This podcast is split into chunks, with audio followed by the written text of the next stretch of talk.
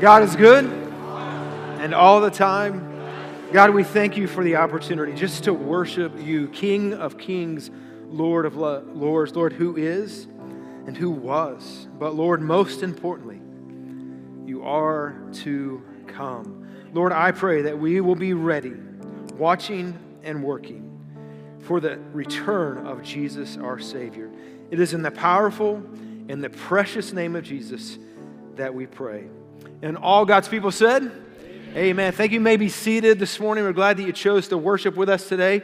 My name is John, and I get to uh, serve as the pastor here. And I want to say thank you. I want to say happy Father's Day to all of our fathers in the room. And uh, can we give all the fathers a hand this morning? I'm thankful.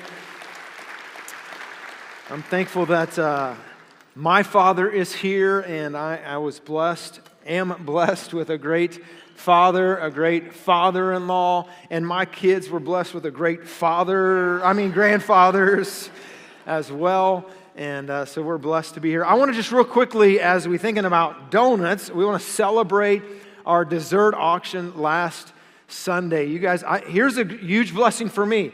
Last year, I invested $800 in banana pudding. It was quite expensive. This year, I got the bid up to 775 and I let someone else invest in that banana pudding. And you know what God did on my behalf? The pudding, the whole bowl came right to me. Praise Jesus, right?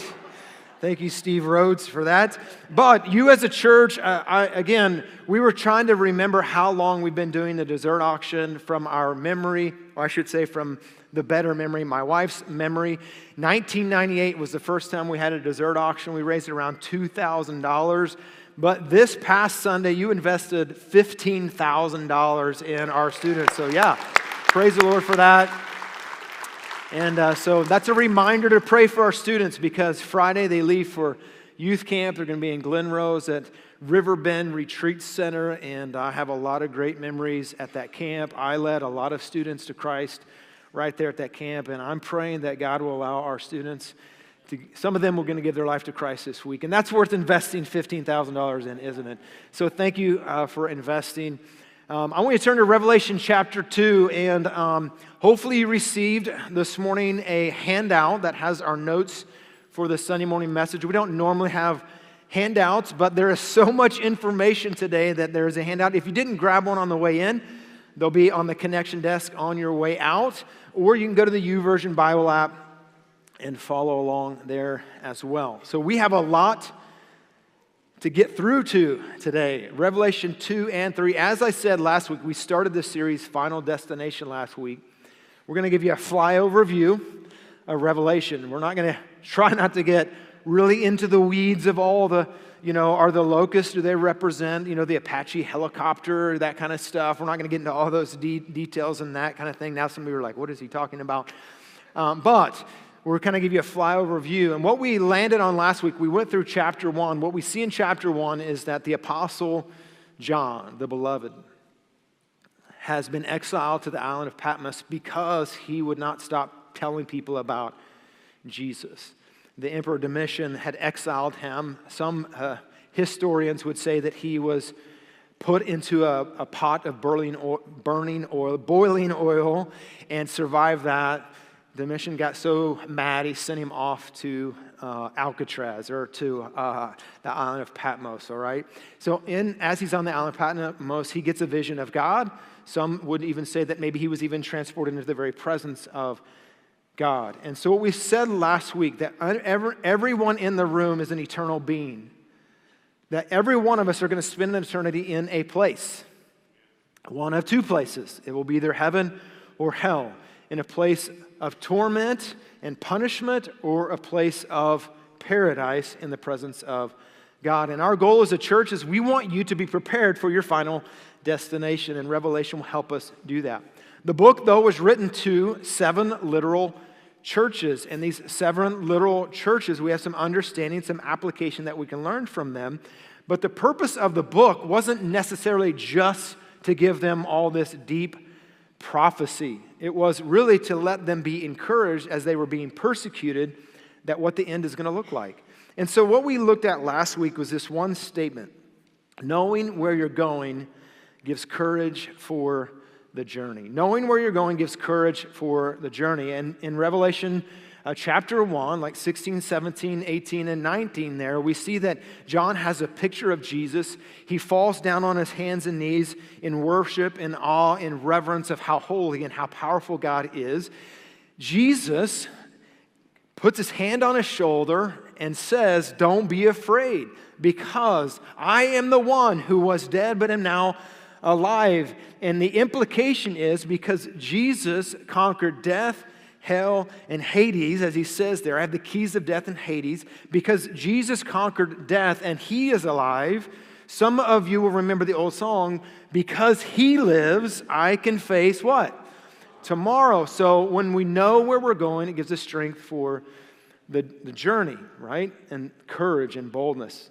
Then he goes on, and, and verse number 19 of chapter 1 really gives us an outline of the entire book of Revelation. And here's what it says.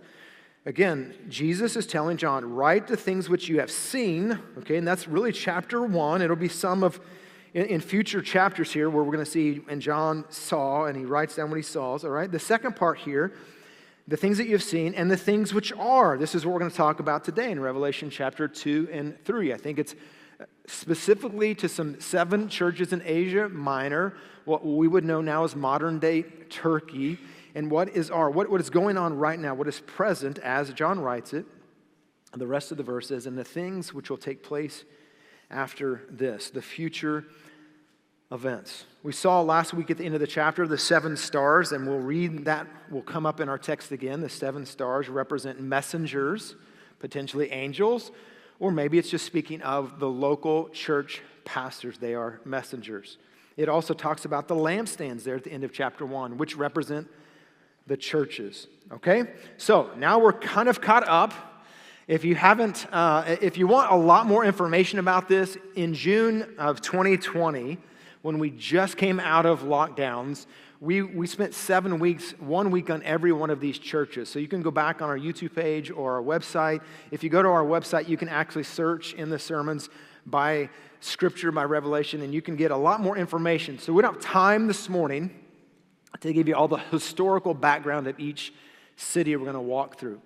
You'll notice on your outline this morning that in these in the outline today, the letter to seven churches seven literal churches. Now we understand there's a phrase that continually shows up. And it says, He who has ears, let him.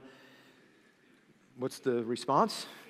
You guys are listening. I like it, all right? He who has ear, let him hear what the Spirit says to the churches. So, what he's saying here is there's application specifically to these seven churches, but because in every instant, every letter to every church, he says, He who has ears, let him hear.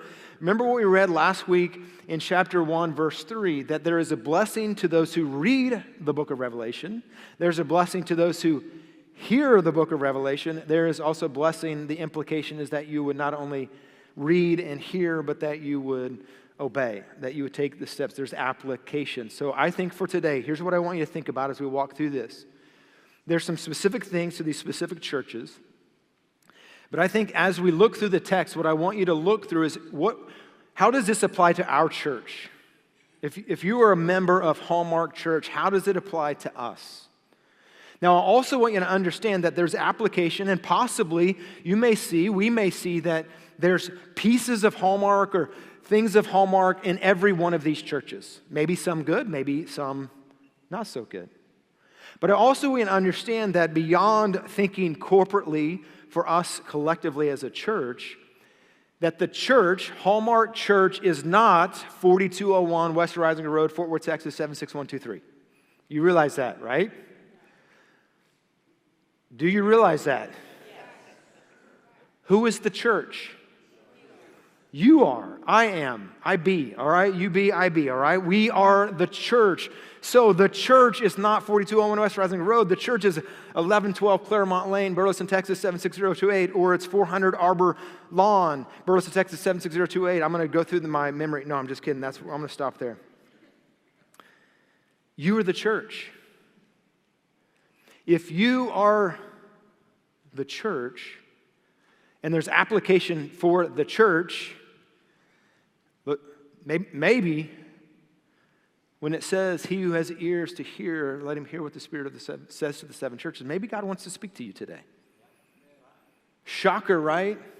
That you come into the house of the Lord and He may want you to hear something, and He may want you to respond to what you hear. So there's some purple person, personal application. That's why you have a paper to take home. All right? So that you can process this throughout the week. That was a lot of letter P's there. All right. Let's go. You might want to put a seatbelt on. We're, we're going to fly through this, okay? The first church, chapter 2, the, the church at Ephesus, known as the loveless church. To the angel of the church, remember, this is Jesus speaking to John to write a letter to the church at Ephesus. These things say, He who holds the seven stars, that's Jesus, all right? So he has the authority, the seven stars, remember, were the angels or the messengers, the pastors, representing Jesus has authority over the church, who walks in the midst of the seven golden lampstands. Remember, the, the lampstands represent the church. This is specifically saying that Jesus has the authority over the church and the presence of Christ is in the church. Okay, so aren't we glad that the presence of Christ is here? If the presence of Christ is here, is not here, we're no, we're no longer a church, okay? So as we as we walk through this, that's going to continue to come up. What does he say? Now, let me point out real quick before we keep reading. There's five elements to every one of these letters. Okay, there's five elements. It's going to re- represent or it's going to tell us a little bit about Christ. Okay, and so what John does, he gives us the description of Christ in Revelation chapter 1, verses 13 through 16. It talks of God's, or of Christ's power, his majesty, his glory, all the elements of who Christ is.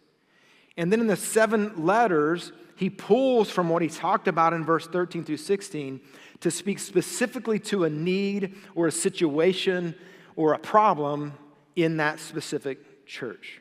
Okay, and so we're going to see Christ in every letter.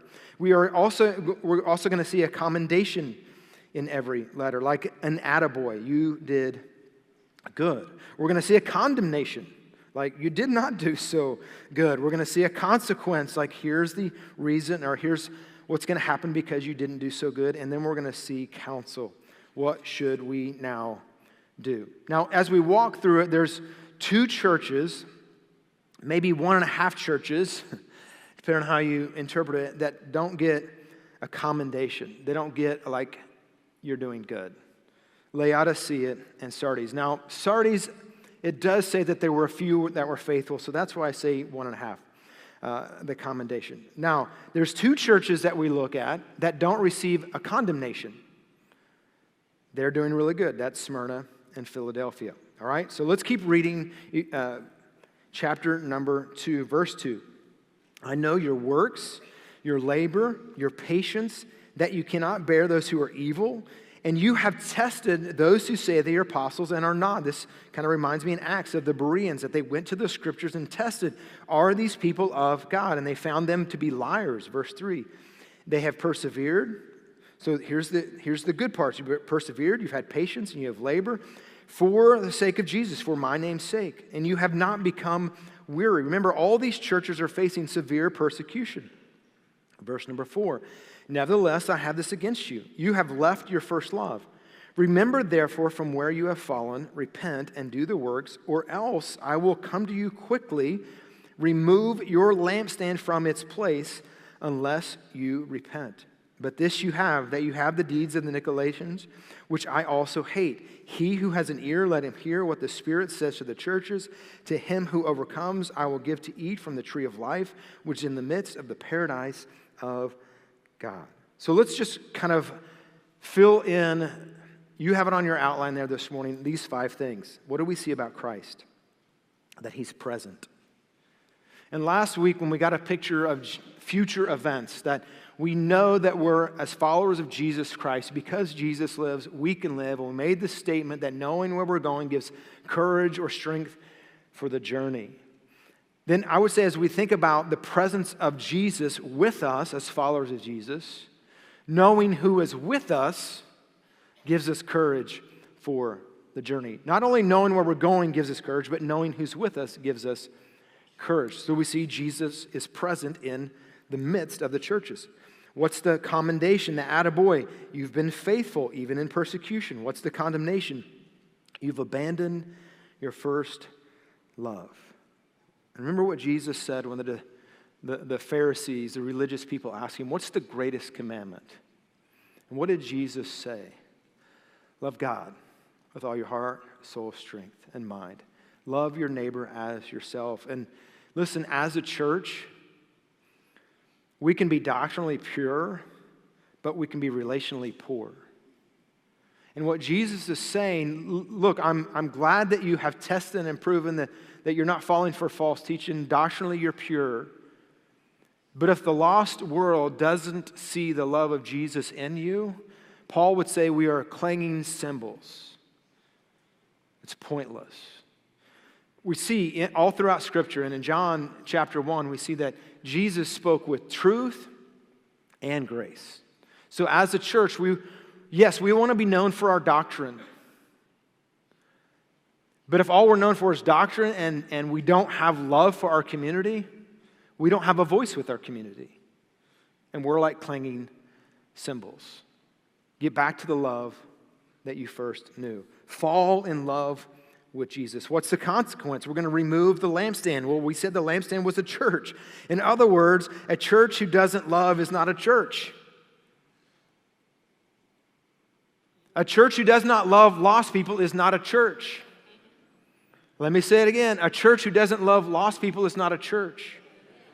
And understand, we cannot expect people who don't know Jesus to act like people who know Jesus. Right? Like the goal is not to clean up and come in, the goal is to come up and let Jesus clean you up. And that's what Jesus is saying love people. All right? I, man, I could really camp out here, but I'm not going to. Verse number eight the persecuted church. To the angel of the church in Smyrna, write these things, the first and the last. Remember, we, we read that in first in, in, chapter 1, who was dead and came to life. This is knowing where you're going, get strength for the journey. I know your works, tribulation and poverty, but you are rich. And Jesus is saying, yes, physically, financially, you are poor, but spiritually, you are rich. I know the blasphemy of those who say they are Jews and are not, but are synagogue of Satan. Do not fear any of those things which you're about to suffer. Indeed, the devil is about to throw some of you in prison. Jesus saying, Hey, I know you've been persecuted, but you're going to continue to be persecuted. Happy day, right? That you may be tested, you may have tribulation, 10 days. This speaks to, it's temporary. Okay, some theologians would say this speaks to the 10 emperors of Rome. It really just speaks to temporariness of the, of the persecution. And then he says, Be faithful unto death, and I will give you the crown of life. He who has an ear, let him hear what the Spirit says to the churches. He who overcomes shall not be hurt by the second death. Again, as we think of this series title, Final Destination, what Jesus wants us to understand, what he says to the persecuted church, as you are faithful unto death, you will receive the crown of life. You shall not be hurt by the second death. Reminds me of the conversation Jesus had with Nicodemus in the, in the garden late at night, John chapter 3. And Jesus said, in order to enter the kingdom of heaven, you must be born again. You must have a spiritual birth. In, in other words, if you've been born twice, you will only die once. If you've only been born once, you will die twice. This is what we're talking about final destination. Do you know where you're going? Have you placed the faith in Jesus Christ for your eternity? But the persecuted church, all right, the five things. We see Christ is sovereign, the commendation that they are spiritually rich. You understand that they're physically poor but spiritually rich. We also understand that the persecuted church is a pure church. That persecution always leads to purification. There's pain in the process, right? The condemnation, none. They're doing a good job. Consequence, none. They're doing a good job. Counsel, stay faithful unto death. Are you being faithful? The third church, the compromising church, verse 12, and to the angel of the church in Pergamos write, These things says he who has the sharp two edged sword. I know your works and where you dwell, where Satan's throne is, and you hold fast to my name. I did not and did not deny, all right? They've been faithful, my faith, even in the days when Antipas was my faithful martyr. So even in the face of persecution, you've been faithful. He was killed among you, where Satan dwells. Verse 14, but I have a few things against you because you have there those or some who hold the doctrine of Balaam and taught Balak to put a stumbling block before the children of Israel, to eat things sacrificed to idols, to commit sexual immorality. Thus, you also have those who hold the doctrine of the Nicolaitans, which thing I hate. Repent, or else I'll come to you quickly. I will fight against them with the sword of my mouth. He who has an ear, let him hear what the Spirit says to the churches. We could spend a lot of time, I'm going to encourage you, if you want a lot of the historical understanding of this city and this church, go back to June chapter or June 2020. You can, you can get a lot more information. But what we do see, what we have time to say is this the minority of the church was clearly involved in sin, corrupt, false teaching. But it also seems that the majority of the church was casual about sin, that they weren't holding fast to the doctrine. What do we see about Christ? He is the authority. So, so Pergamos was known as like the intellectual city. It was like the seat of judicial power. It would be like Washington, D.C. for us. And they were known, this is what Pergamos was known for, that they were the ones that held the sword meaning the authority and truth. What does Jesus represent? What does he say about himself in here? Oh, you got a sword? I got a double edged sword. Like, I am the final authority, I am truth. And so, what we see as a church, that we must not compromise the truth in spite of culture. Can you say amen to that? Because what we see in culture and even in a lot of churches is a compromising church, that the culture dictates what's truth or what's not truth. What we want to say as a church that this Bible is what dictate, dictates what's truth and what's not truth. That this is the final authority. That is what Jesus is saying to them, that you are compromising. Well, let's see. It says their con- that, that their commendation, their faithful witness, condemnation, false teaching, what's the consequence? of being a church that compromises truth. It says Jesus will war against them in verse 16. I don't want to be a church that Jesus is warring against, do you? And so, in spite of what culture would teach us, we must hold to the doctrine that God's word is our moral authority. Can you say amen to that? This is the truth. He has final authority, He has truth. Okay? What's the counsel? To repent. You're going to see that a lot. Here, here's what's great about Jesus. When Jesus points out sin, he always offers us an opportunity to repent. In 1 John 1 9 says, If you confess your sins, he, Jesus, he is faithful and just to forgive you and to cleanse you from some of your unrighteousness. What are y'all correcting me for? All unrighteousness. I'm thankful Jesus forgives, don't you? Because the truth is, when I look at my life, a lot of these pop up at times. And probably you too. All right? Repent. All right, let's look at the fourth church. All right? Verse number 18. This is the corrupt church. And to the angel of the church in Thyatira, write these things, says the Son of God, who has eyes like a flame and fire and his feet like fine brass. I know your works, love, service, faith, your patience, and as for your works, the last are more than the first. In other words, it seems like what Jesus is saying is you are growing in love and service and faith and patience. This is, this is good. Nevertheless, I have a few things against you because you allow the woman Jezebel, who calls herself a prophetess, to teach and seduce my servants to commit sexual immorality, eat things sacrificed to idols. And I gave her time to repent, again, as we just mentioned, of her sexual immorality, and she did not repent. We're going to skip to verse 25, but hold fast what you have until I come. Verse 29 He who has an ear, let him hear what the Spirit says to the churches. So, what is what do we see about Christ? He's righteous, he's pure, he's holy.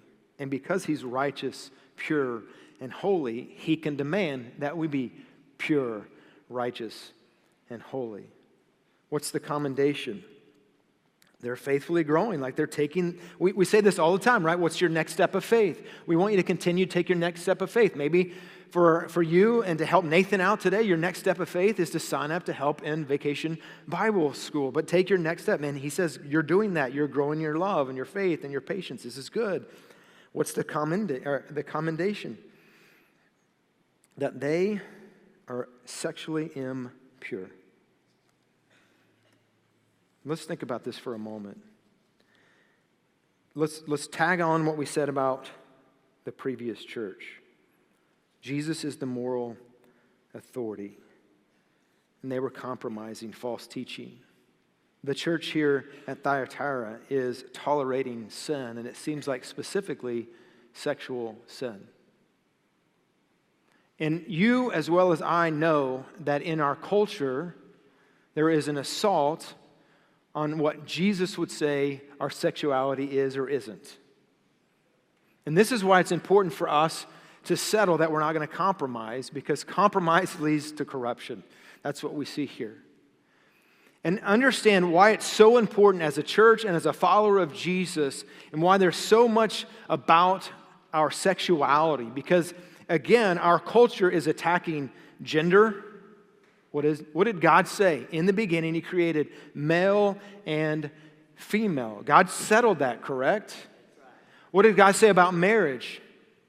That he, His plan is one woman with one man for their life. He doesn't like divorce. Doesn't our culture attack those two things? What do we see clearly in Scripture? That uh, as a male or a female, that we are to save, that sex is supposed to be in the confines of marriage, the relationship. That's it. Not before, not outside of. Okay? Now, what we see, and why is this so important? Because it's clear in Scripture. But in Ephesians chapter 5, Paul talks about marriage and he talks about sexuality. And every one of us in the room, male or female, we represent someone or something. So, as human beings, we're created in the image of God. We are image bearers of God. But as followers of Jesus, we are also to conform into the image of who? Christ. And in Ephesians chapter 5, we see that men, our role, our responsibility when it comes to our sexuality, when it comes to marriage, is that we represent who? Jesus. Women, when it comes to our sexuality and it, it comes to you in the marriage, who do you represent? The church. So when I or you or anyone, if we have sex before marriage, as a man, I am saying that Jesus is not pure for his bride. And that's why it's important not to have sex before you're married. Now, for me, inside of a marriage, if I am to have sex with someone besides my wife, and have adultery, what am I saying about Jesus? That he's not faithful to his bride. I do not want to picture Jesus in that way. It has a little more weight to it, doesn't it?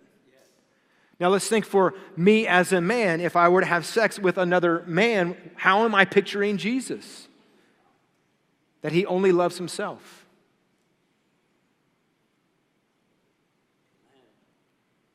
It's the same from the other side, right?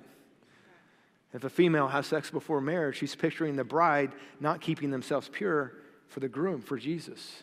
There's some weight to that, isn't there? For a female to have sex outside of her marriage, she is not staying faithful to Jesus. That's the picture. And that's why it's so important for us as a church. And the church here in Revelation is okay with it whatever. Let's also understand something. This is written to the church, followers of Jesus. So, as followers of Jesus, this is what we're supposed to live up to. As people who are not followers of Jesus, we should not expect them to live up to that.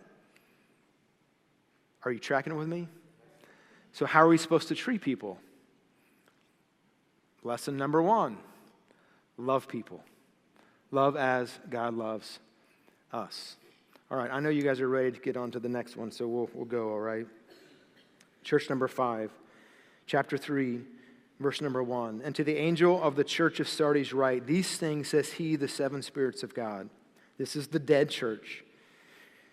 Now, I think the seven spirits of God is, if you want to look into Isaiah 11, 2, we don't have time to do that. You, maybe you could write a note. Isaiah 11, 2 gives us seven qualities of the Holy Spirit. I think seven, obviously, the number of perfection. It's just talking about the completion of the Holy Spirit. Again, the seven stars, speaking of the messengers. I know your works, that you have a name, that you're alive, but you are dead. Be watchful and strengthen the things which remain and are ready to die, and I have not found your works perfect before God. Remember, therefore, how you have received and heard. Hold fast and repent. Therefore, if you will not watch, I will come upon you as a thief, and you will not know the hour that come upon you. Uh, you verse 4 You have a few names, even in Sardis, who have not defiled their garments. This is where I say, like, there's a half commendation, right? And they shall walk with me in white, for they are worthy. He who overcomes shall be clothed in white garments, and I will not blot out his name from the book of life. But I will confess his name before my Father and before his angels. He who has an ear, let him hear what the Spirit says to the churches. This is the dead church. They're doing church, they're playing church, but they're not actually being the church. In other words, they, their understanding of the church is oh, Hallmark Church is 4201 West Risinger Road. No, th- this is where the church gathers on Sunday morning. But every Sunday morning, when you leave the building, what do we say? It's time to go be the church. Go be the church and love on people, share Jesus Christ. And if we're not, we're a dead church. We see here, what, what, what do we see about Christ? He is the power. And as a church, we don't want to be self reliant, we want to be spirit reliant. Let me ask you a quick question. Talking about dead or alive.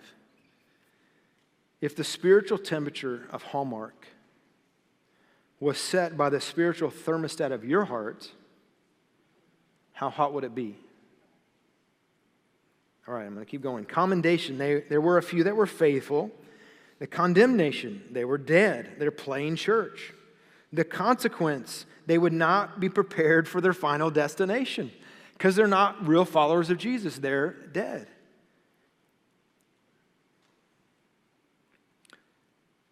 If you're not bearing spiritual fruit,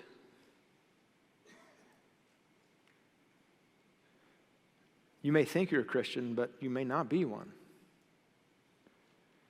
Are you, in fact, a follower of Jesus Christ? Not just a church member have you actually been born again spiritually? Because if you have not been born again spiritually, you are spiritually dead and you are not ready for your final destination. The dead church. What's the counsel? Repent. Listen, repent means turn, change direction. Turn to God. Place your faith in Jesus the sixth church. This is the good one, right? This is nothing wrong. You know, it hurts me to say it's the church at Philadelphia. As a Cowboys fan, it really hurts that the church at Philadelphia is faithful. Verse 7 to the angel of the church in Philadelphia write, These things says, He who is holy, he who is true, he has the key of David. Again, speaking to his authority, he who opens and no one shuts, and shuts and no one opens. I know your works. See, I have set before you an open door, and no one can shut it. For you have uh, you have little strength, have kept my word, have not denied my name. Indeed, I will make those of the synagogue of Satan who say they are Jews and are not, but lie indeed. I will make them come and worship before your feet and know that I have loved you because you have kept my command, persevere. I also, as it continues, keep you from the hour of trial which shall come upon you, the whole world, to test those who dwell on the earth. Behold, I am coming quickly. Hold fast what you have, that no one may take your crown. He who overcomes, I will make him a pillar in the temple of my God. He shall go out no more. I will write on, on him the name of God and the name of the city of my God, the new Jerusalem, which comes down out of heaven from my God, and I will write on him my new name.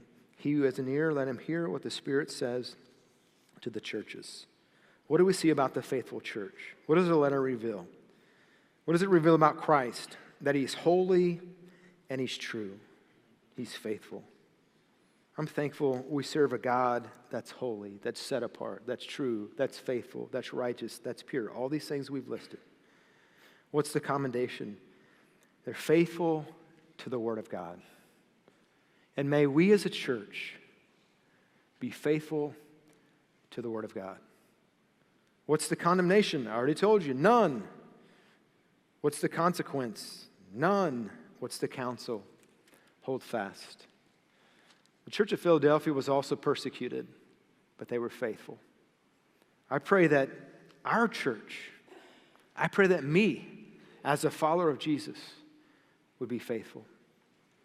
The seventh church, the lukewarm church, and to the angel of the church of Laodicea write, These things says the Amen, the faithful and true witness, the beginning of the creation of God. I know your works, that you're neither cold nor hot.